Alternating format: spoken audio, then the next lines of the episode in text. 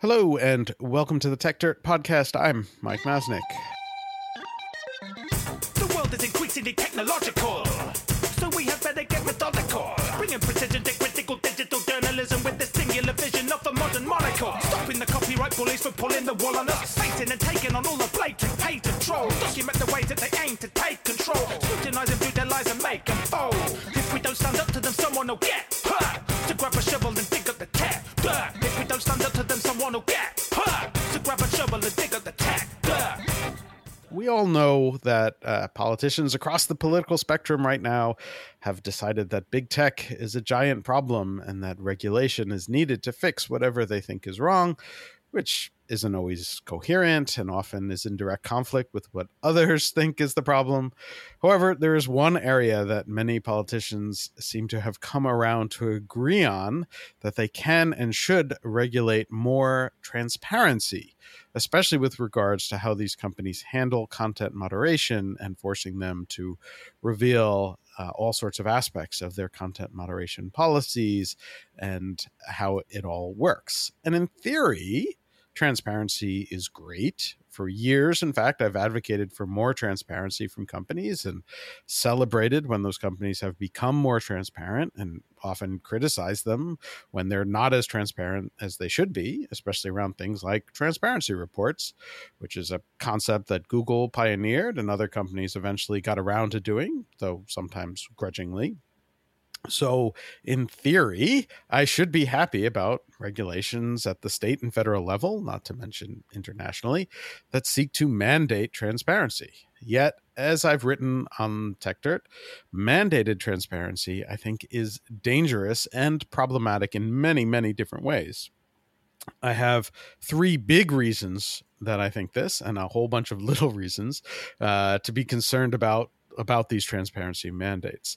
Uh, and I'll just run through very, very quickly. First, these companies are all really different and also very dynamic, and it's almost impossible to craft a transparency mandate that is reasonable for all of these different companies and one that can make sense as those com- companies constantly need to adjust and adapt.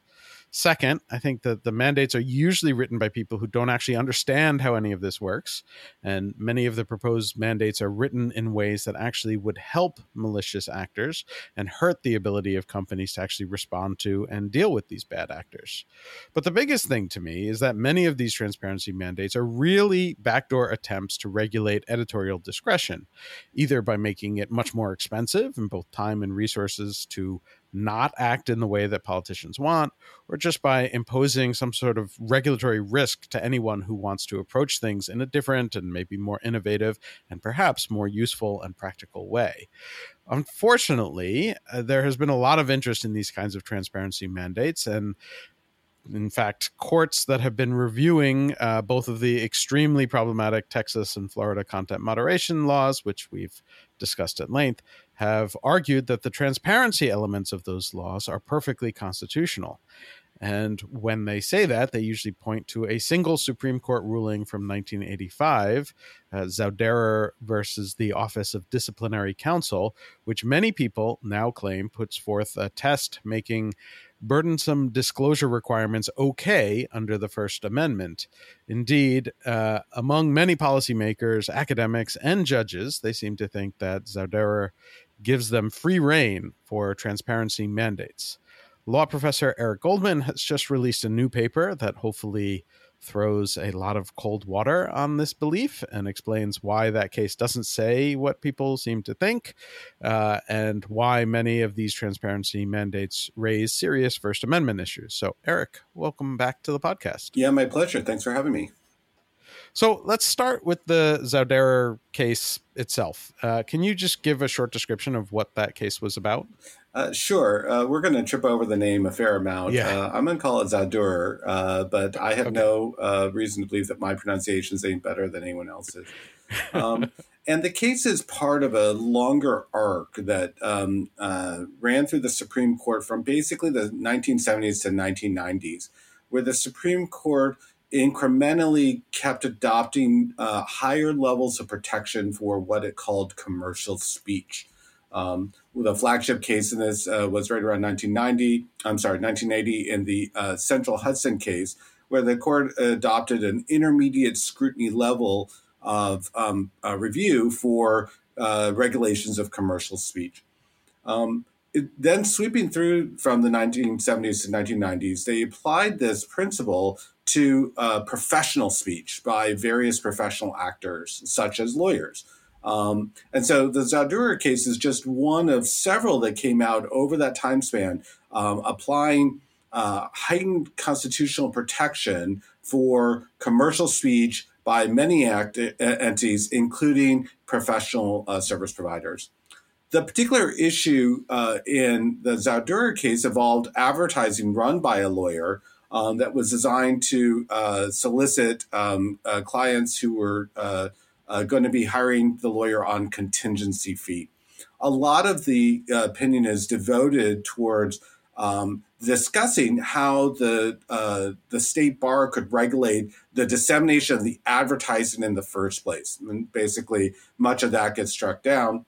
The remainder, however, involves that there were particular pieces where the state bar felt that the disclosure was incomplete and required that there would be additional disclosures made in order for the uh, contingency fee oriented ad to run. And the court held that uh, those disclosure requirements were subject to a lower level of constitutional scrutiny than the central Hudson test. Um, and therefore, in those particular cases, the uh, the regulations were upheld. So the state bar could require the disclosures of certain pieces of information about um, the services being offered by the attorney, but they couldn't ban the advertising generally or otherwise restrict it because that was uh, governed by the more restrictive test. And, and so my understanding of the case is that it's it's really one of you know it, it it makes sense in a lot of ways that this is this is about a lawyer advertising um, you know their services and um, the law was effectively requiring them to to you know uh, reveal the details of of you know how how their contingency fee process works. And and, and in effect it's sort of a consumer protection kind of thing. Um, and and so you know my read on it is they're saying you know it's it's like truth in advertising kinds of of laws that that are that don't violate the first amendment because you're effectively protecting consumers with it is that is that a fair read of the case yeah and i could sharpen it up a little bit because um, uh, I uh, co-author a, a, textbook on advertising and marketing law. Um, so for me, regulations of advertising fit into that genre of adver- uh, of, of, regulation. Um, that is a really vast and important body of, of law. Um, and when I read the Zauderer case again uh, this uh, summer, um, having spent now the last decade working on this casebook, um, it became obvious that the Zauderer case was really just a straightforward false advertising case. What the state bar mm-hmm. was claiming is that the omission of key information to the consumers was itself deceptive. And we have an entire body of law about deceptive omissions in advertising. And this case just fits straight into it. And if it's viewed that way, then the transparency requirements are really not that. They're really just a standard anti consumer protection. I'm sorry, uh, uh, consumer protection law, um, anti uh, deception law that right. says you have to fill in these gaps if you're going to run the advertising. Otherwise, it's confusing consumers. And and and in fact, you know, uh, if you look at the case, the the part that is now used as a sort of defense of transparency requirements, you know, it, they almost do it breezily, right? There, there's very little detail in, in in the ruling. They just kind of, you know, kind of rush by it as if it's fairly obvious that that this is okay because I think you know I and I, I, I if I'm reading you correctly and just reading over the case myself, it feels like you know it, to to the Supreme Court who's arguing this, it, it's a straightforward application of of you know false advertising truth in advertising kind, kinds of ideas and and not allowing the com- the in this case the lawyers to be deceptive in in their advertising and yet somehow that's turned into this this concept of like the a test for for when mandated disclosures are okay is, is that your read on it as well? Uh, yes, I 100% agree with that. And let's just reinforce a couple of those points. Um, first of all, much of the Zauderer opinion is focused on the uh, the restrictions on attorney advertising in the first instance. So I don't want to say this was an afterthought, but clearly the energy and the opinion was invested on clearing out the attempts to regulate advertising by lawyers. Um, and so this was just um, uh, given a lot less uh, consideration than that broader principle. Um, in the way I quote the actual discussion about the test articulated by the Zauderer opinion uh, regarding transparency, it's like 150 words. And these 150 words have become the, the grounds that all these regulators have planted seeds into to sprout these uh, laws that may be great, they may be censorial, they may violate other constitutional principles, but the Zauderer case is so uh, brief in its description of the test and why it adopted the provisions it did that it gives this open door for these regulations to, to just flow right through um, without seemingly a constitutional barrier. And the last thing I'll point out is that we know that that there's just this undeniable pressure to try and censor content across the entire um, uh, uh, country. And the Zauderer case has become so celebrated in part because it's basically a win for the pro censorship crowd. It says, hey, if you can fit into this particular test, you basically get no meaningful constitutional scrutiny. So all the censors says, yippee, this is exactly what I've been looking for. A tool to advance right. my censorship. Here you go. And and and so so what is the test exactly right it, it, there there's a sort of multi-part test and and, and uh, you know, in your paper you go through it, but can, can we just describe it for the listeners? Yeah, and I got to tell you, this is actually perhaps the most controversial part of the paper because nobody can quite agree exactly what the test is or how uh, to define any of the elements. So here's how I interpreted this, looking at all the Supreme Court jurisprudence over the last 37 years that have discussed the Zauderer case, which is a surprisingly small number for in a case with such import. Um, basically what the uh, what the uh, uh, Supreme Court did in the 1985 opinion is it said there are four preconditions to get this expedited constitutionality review. It has to be involving a, uh, a regulation involving uh, the uh, the dissemination of advertising. It has to require the production of uncontroversial information. It has to require the disclosure of purely factual information. And the fourth element is that the disclosures have to relate to the terms on which the uh, advertiser is offering its goods or services. So, advertising, uh, uncontroversial disclosures, purely factual disclosures, and um, uh, and uh, disclosures about the offer terms. If those elements are not met, any one of them, Zauderer does not apply. And in all likelihood, then you should go to the standard test for commercial speech regulation, which is the Central Hudson case, which applies intermediate scrutiny. In many cases in the editorial transparency world, I think actually strict scrutiny should apply. But the idea is you don't get the fast lane if you don't meet all four of those elements. Now, if you do meet the elements, the, the, constitutional review looks for three things. It looks to say whether or not the law is unjustified, which we all know is a completely meaningless standard. It looks to see if the disclosures are, quote, unduly burdensome. And then the third piece is to look to see whether or not there's basically consumer deception because the information is lacking. Um, so uh, if a law can show that it's justified or not unjustified, if it's not unduly burdensome, and if there's consumer deception that is trying to fit, then it's constitutional um, if it qualified for the Zauderer test. So, so here's the thing, you know, hearing all that and, and, and thinking through all of that, I do not understand how anyone can say that bills that mandate transparency requirements for social media could possibly fit that test because it's not about advertising it's it is often controversial it's not just factual information like it doesn't seem to meet any of this let, alone you know you're saying it has to meet all four of the the, the prongs of of the test uh, and yet these mandates on social media content moderation rules and, and, transparency don't don't seem to meet any of them. I mean, especially they're they're about something entirely different. It's not about you know truth in advertising at all. So so how, how is it that that people are are insisting that these mandates are legal because of the, this case?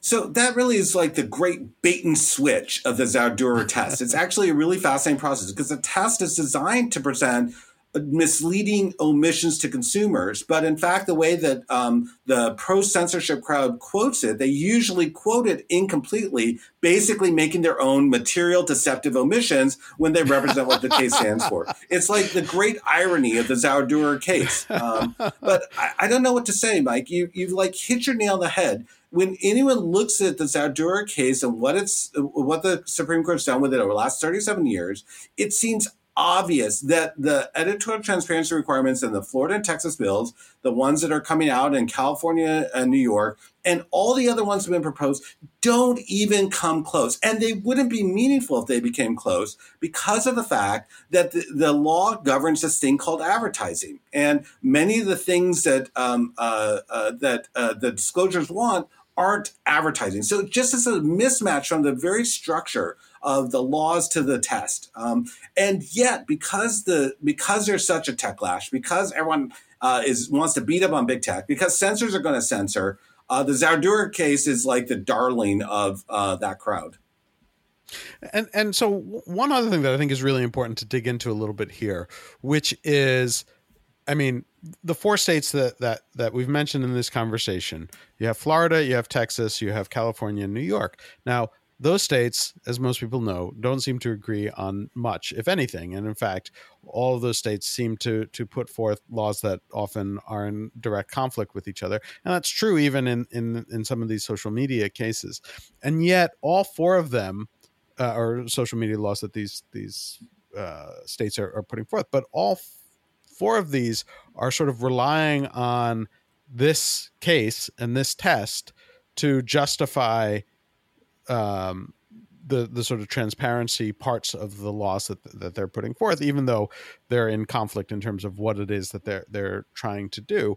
And so I think that's worth exploring. And I think, I mean, you you hinted at at the reasons why earlier, which is like this has become this sort of free pass uh, to to allow government officials to sort of put put in place the the censorship regime that they want. Um, but I mean, do you have any thoughts on the on the fact that that you have these these states that people don't think of as as being in agreement on anything, yet all using this same law as kind of the justification for or th- this same case and test as the justification for their laws? Uh, yeah, we certainly know that censorship is bipartisan, but what, we, what we've also discovered is that the techlash is bipartisan, and both political parties see payoff to beating up on quote big tech. Their constituents love it. Um, and so as a result, it's an easy bipartisan proposal to say that um, uh, a legislature is going to enact a law that that dictates more editorial transparency. That's a that has bipartisan appeal. Uh, uh, the law in California, for example, basically passed without opposition um, because of the fact that both sides are like, yeah, let's let's do more of this, and it's really a cautionary tale if Zauderer allows these kinds of laws, then they will sweep the nation, um, and there will be un. You know what we've seen today is just the the, the leading edge of that wave of of regulation. Um, legislatures come up with some very crafty ways to advance their censorial goals, all claiming it's only about transparency. So that's why I wrote this paper this summer. I really didn't have time to write it, but it was clear to me that if um, uh, the Supreme Court doesn't address this Zauderer issue and put some limits that curb its applicability to editorial transparency, the game is going to be over on this battleground um, uh, in ways that uh, will reshape the internet. Well, and one thing you note in the paper, which I thought was interesting, which is that um, you know, in in one of the the Supreme Court cases that um, that that uh, follows on the the test, which is the the Milavetz case, um, you have Clarence Thomas, who is actually questions the validity of of Zauderer and and and questions whether or not that case that part of the case was was rightly decided and and suggests that it should be revisited. And yet I, I feel pretty certain that you know if if these current laws are tested before him he will he will completely ignore his previous concerns about i mean maybe but but i feel like he's he seems likely to completely ignore his his former concerns. Um is you know do you think is it is it just a, going to be accepted that this is this is the way it works and the supreme court is going to ignore how different these other laws are than than the than the Zauderer case I, the short answer is we just don't really know. Zauderer has been to the Supreme Court so rarely where they've mm-hmm. actually formed a majority discussion about what it means that um, we're operating in basically a black box. Um, and we have, of course, the, the challenge that someone like Justice Thomas might have switched his views pre and post MAGA. Um, and so now maybe Justice Thomas circa 2012 doesn't have anything to say to Justice Thomas 2022. Um, so, uh, so you know, even getting tea, uh, read on the tea leaves for the justices who have spoken about Zauderer um, leaves us with a black box. So we're we we need the Supreme Court to speak up here. But as always with a situation like this in the modern court, we might be really bummed at the end of that when we hear what they have to say. um, so, and I, I do want to have a slightly broader discussion as well, and and take sort of a slightly wider view here, and, and get back to the point that I raised in, in, the introduction, which is that when you talk to some people about it, um, they they don't they don't feel too alarmed by this right? Their argument is that transparency is good and more transparency is better. And and again like i you know in, inherently i sort of recognize that though as i raised in the intro I, I think there are concerns with the mandated aspect of it. Um, but so so how, how do you respond to people who say you know what? This isn't so bad. It's just asking for some transparency.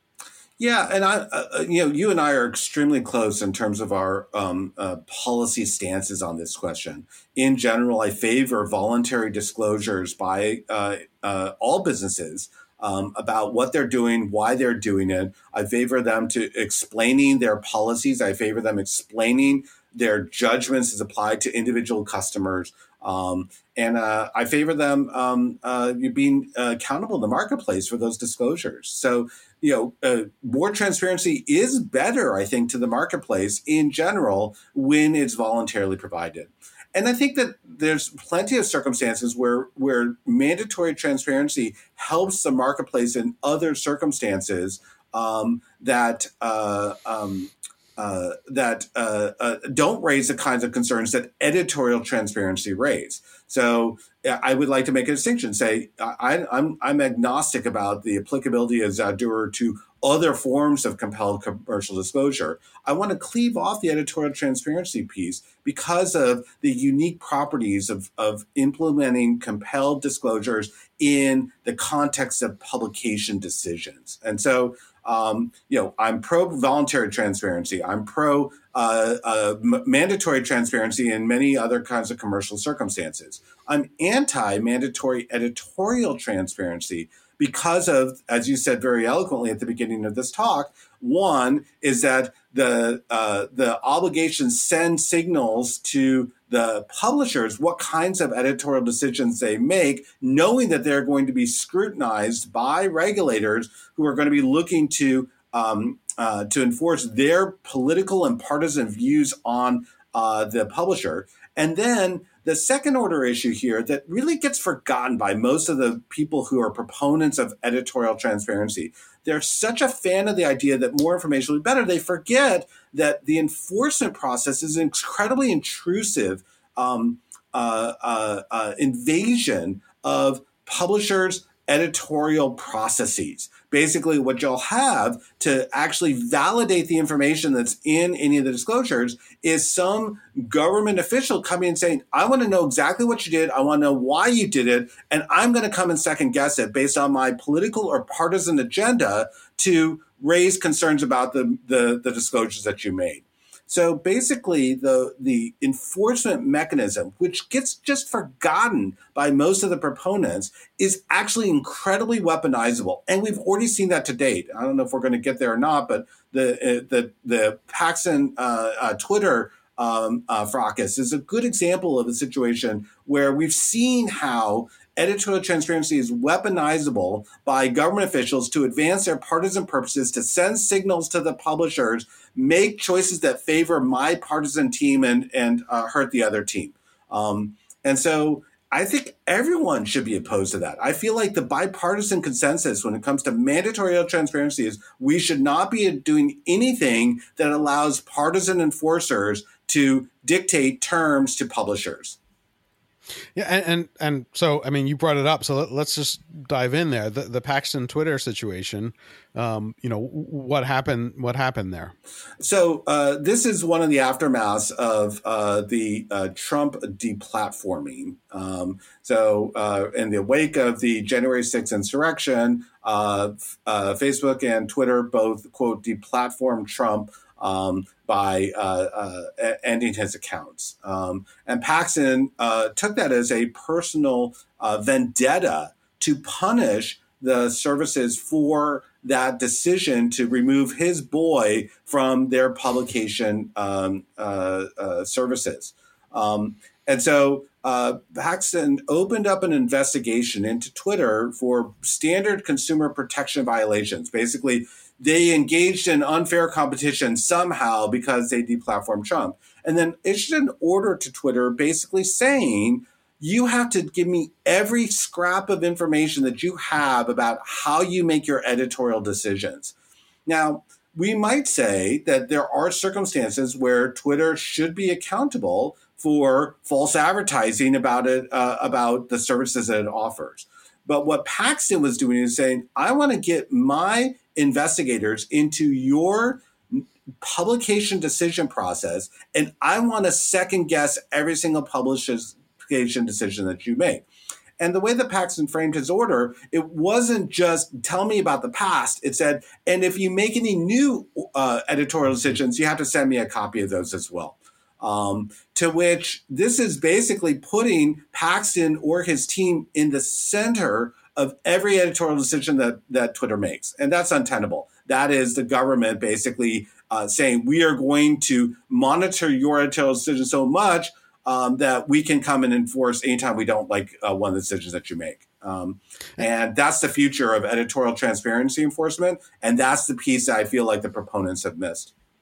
And and and and just to clarify, because I'm not sure if we mentioned it or not, Ken Paxton is the Attorney General of, of Texas. So. Uh, yeah, thank you. I'm sorry. I thought Paxton would be so famous in our circles uh, because he's led a very colorful life um, and yes. continues to defy um, uh, uh, justice uh, with um, a prosecution that's been pending against him for um, uh, for it seems like almost a decade. Um, so he can, shows up in the news a lot. But the point is that he is on Team MAGA um, for this purpose, and so assume yeah. that you have someone who's decided they're going to advance the Trump political agenda using the power of a state attorney general to target uh, um, uh, publication decisions by internet uh, services. And that's the kind of thing that sounds like censorship to a Gen Xer like me. Like, not even close. You cannot do that. And that's exactly where the battleground is today. And and and one thing that I keep talking about and, and trying to get people to recognize, like I keep hearing from people who are saying, like, oh, you know, again, like what's the big deal? We're just asking for transparency about about the rules, and so we're just trying to make sure that, it, that it's fair. And and the comparison that I keep making that I, I think is important and, and that I, I hope people realize this is how would you feel if the same sort of transparency rules about editorial decision were applied to the New York Times or to CNN and you know someone like Ken Paxton saying like New York Times, you need to show me the notes from all of your editorial meetings in which you decide which stories you're going to publish and which stories you're not going to pursue and which stories make it to the front page and which stories don't. And I think most people, if you heard that, if you heard of a government official, especially one that is, you know, heavily politically partisan motivated, saying that it would get to, you know, get all of the details from internal uh, editorial meetings, would recognize the fairly significant First Amendment problems with that. And yet, for some reason, lots of people seem to think that in this case, it's somehow different. And and I, I mean, do you have any sense as to why why people don't naturally make that connection and and why so many people are just okay with it when it comes to social media? Um, it sounds like the subject of another podcast. Basically, it's the entire psychology of the techlash. Um, and some people are just ends justify the means. You know, we hate big tech. We'll do whatever it takes to take them out. We don't care what corners being cut. Other people are just pro censorship. They don't care um, about uh, who gets censored. They just favor it. Um, and then the, the audience I'm most interested in is the people who would say that such uh, editorial transparency laws impl- applied against traditional publishers um, would be uh, would be inappropriate, but somehow they're okay online. Um, and we've seen so many justifications for why online publication decisions are different than offline ones. They typically involve, uh, usually, I think, two main arguments. One is that the publication processes are different. Um, that publishers usually vet then publish, whereas many online um, publishers uh, publish then vet. Um, and the second is simply this uh, notion of market power that the big internet services have so much market power um, that uh, they pose a qualitatively different risk than traditional media. That latter piece is just not really credible whatsoever um, because uh, traditionally media uh, industries have always consolidated around a small number of big players. Um, so there really isn't anything different on that front, and yet uh, that tends to be another anchor for people to make the distinctions. Um, you know, one thing that I've been wondering too, and uh, and and maybe this is asking you to get too uh, too much looking into the psychology of, of some of your colleagues. It feels like to to to me in in academia, there's a push to to support these kinds of transparency mandates in part because it would make you know I, I can see for, for academics, there's a lot of value in suddenly having access to all of this data to to release a bunch of papers on it. Do, is, is do you think that's driving any any of this at all? Uh, you know, uh, there's a whole variety of camps uh, in academia, and so it's a little hard to have a one size fits all descriptor sure. of why they might support a particular position. I will say that uh, there's definitely a camp that um, is simply anti-big tech. Ends justify the means. Uh, whatever it takes to demolish the uh, existing uh, power structures is, is a good thing. Um, consequences uh, for future the future are damned. Um, but I think that there are a number of academics who generally support researcher access to data about the internet services operations, which is something I also support voluntarily. I think that it would be great if the services could find ways to work with academics to be able to study what um, uh, is going on um, on their service. Um, I do have issues with that being mandated for all the reasons we just discussed. Um, but uh, but for a researcher, they don't care if it's voluntary or mandated. They just want the data, um, and right. so anything that's a barrier to getting the data um, uh, is uh, is uh, is a good thing. And I think there might be one other camp that's worth noting, which is that um, it poses some really interesting analytical questions. How far can legislatures go against these constitutional frontiers? And so I think there's some uh, academics who just enjoy the kind of the sport of thinking that through. Um, unfortunately, it's not a hypothetical. It's not an ivory tower question. It's a real life question that we're wrestling with today. And the stakes of those questions are extraordinarily high. So for me, um, I'm much more interested in not thinking about what are the frontiers. I'm thinking about making sure that we don't uh, uh, give the censors a tool to wipe out the internet. Yeah. So I want to go back to, to one aspect of of all of this that I think also is is not as well understood, but I think is really really important. We talked about the idea of like you know politicians or you know Ken Paxton example of like being able to review every sort of editorial decision or get access to editorial notes and all these kinds of um, issues. But I also think, and, I think we, we've sort of mentioned it in passing, but I think it's worth exploring more deeply. This idea of when you have mandated disclosures um, beyond you know the the, the sort of uh, you know the the pro trans the the pro transparency mandate people are like well you know it doesn't impact decisions we're just asking you for the the details on it but i actually think it's important to recognize that it can absolutely impact the the decisions that companies are making. And I'll, I'll point to the new york transparency law which effectively says you have to um, uh, I, I, forget the exact details of the wording of the law but it's basically like you have to e- explain and, and put some transparency reporting on on how much hate speech you've come across and how much you took action on. Um, and i think that the reality is that just you know being mandated to report this stuff changes for a lot of companies will change how they deal with it because you know they want the transparency reports to look good. They they want to make sure that you know when the media gets a hold of the transparency reports if you know you know with the hate, hate speech example if they show that they whatever they received i don't know whatever you know x number of thousands of of reports of hate speech and they only took action on 10% of them then suddenly you're going to get headlines about this and that this or that platform is not you know is not effectively cracking down on on hate speech or whatever.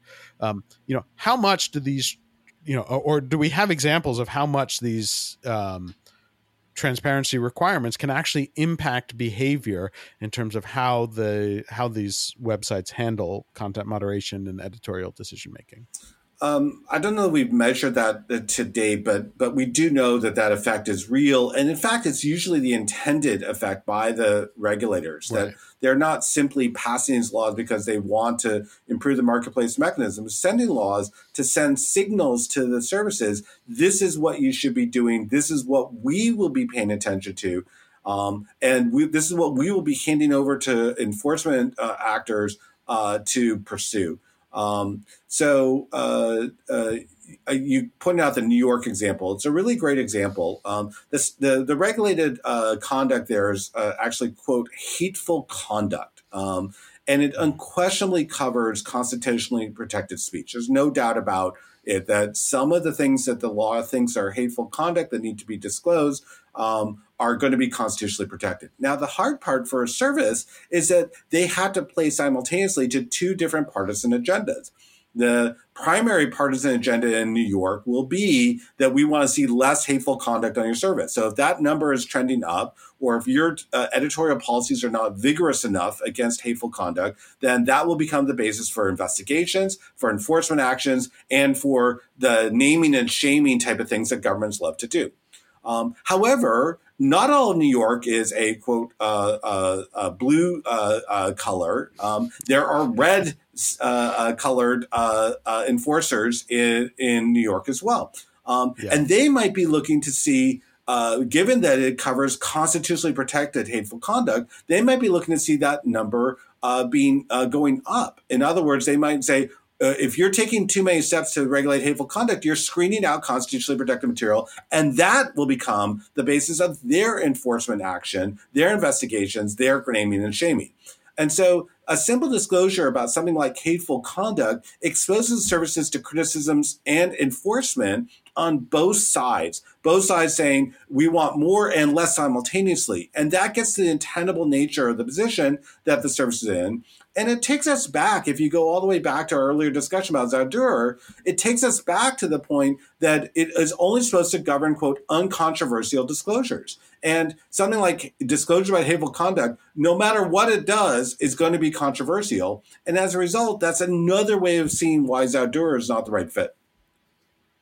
So, do, do you have any idea why? I mean, both you know, uh, both the the 11th Circuit ruling around the Florida case, Florida law, and the Fifth Circuit ruling around Texas's law, although they disagree on on so much, uh, you know, almost everything else, both felt that the transparency uh, requirements of those laws were okay under Zauderer. And is there is there a reason why? When it seems really really obvious that if you've looked at this uh, uh, you know, like you have, that it's a totally different scenario, and that that test should not apply, or, or that the test should apply, but it should fail effectively. So some of that might be the fact that there wasn't as much energy invested on this in the litigation um, as the other issues. The other issues are so.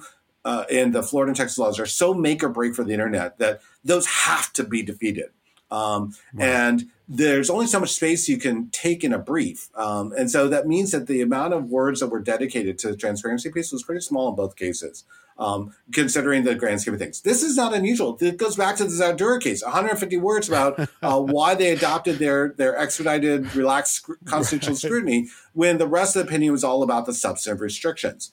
Um, so uh, that may be one explanation, simply that it, it was an easy corner to um, uh, to not invest in. Um, but if you look at the 11th Circuit opinion, I was just looking at this morning, um, and uh, basically the court said uh, that um, uh, it quoted some language from Zauderer, which was fine, and then it said Zauderer doesn't really always apply to advertising, and the, t- the state tells us they're interested in consumer protection, so close enough. And we're not going to discuss any of the other three preconditions. So basically, the court just completely shaved off the entire Zauderer test. Said if you half meet one of the four uh, preconditions, you're good to go. Um, and that's just, you know, I don't know if the court ran out of time, if the court um, uh, really believes that that's the right analysis, if the court was responding to the the, uh, the relatively constrained advocacy on the part of the uh, parties. Um, but I mean, you read it and it's just obviously on its face incomplete and in my opinion, facially wrong. Um, but they didn't even really try. And of course, the Fifth Circuit opinion is its own nightmare. Uh, so they were going to uphold the law either way, no matter what it right. said. They didn't really care what test they needed to invoke to get there. So so what what what happens next? I mean I mean you know most of the discussion around like the, the fifth and, and the eleventh circuit rulings and, and the likelihood of the Supreme Court reviewing it are more focused but not so much on the transparency part, but but all the other stuff, the sort of restrictions on on moderation. Um, is is the transparency part? Do, do you think that will will get to the Supreme Court? Will it get to the Supreme Court this round? Will it be you know a few years forward? Is do, do you have any sense of that? Uh, just to be clear, I am going to be filing a brief to uh, encourage the Supreme Court to grant certiorari on specifically the transparency elements of the Eleventh Circuit opinion. So I, I have a I have some skin in that particular question. Um, uh, but I do think that they're likely to take it. And the reason why they're likely to take it in the Fifth Circuit emergency appeal uh, that went to the Supreme Court, uh, asking to restore the injunction when the Fifth Circuit dissolved the injunction without an opinion. Um, the Supreme Court voted 5 4 to restore the injunction.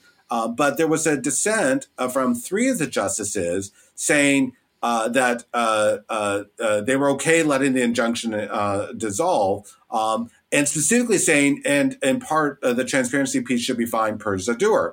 Um, and so that was. they then went on to say, and we think that cert should be granted on these questions. So there were already three votes in favor of granting cert on the transparency piece. Uh, from that opinion. You only need four to get the cert. I just feel like there's, you know, just one of the other six judges likely say, you know what, we got to take this part of it too. Um, so I do think that transparency is coming to the Supreme Court this term. Um, and then, as I said, the question is whether or not we'll have an internet afterwards. well, that's a that's a fun note to close out the podcast. Listen to this while you can. I, I, hope your podcast uh, includes uh, you know virtual tissues for your listeners so they can wipe away the tears from their eyes oh goodness. All right. Well I, I, I do think this is a really important issue. I think it's one that really hasn't gotten as much attention. Everybody's focused on the other aspects of it but i think you're right. I think your paper is, is fantastic. We'll put a link to it in, in the show notes. I think everyone should should read it and really understand it because you know I, I really didn't didn't fully understand all this myself either. I knew the transparency elements were were there, but I, I didn't realize just how flimsy the the basis was uh, on which so much of this is resting and you know how many how many different policymakers are kind of rushing through that that little tiny loophole which they're you know stretching in all sorts of weird and and, and bizarre ways. So I, I think it's it's the, the paper is great. It's really really useful in sort of putting putting this forward.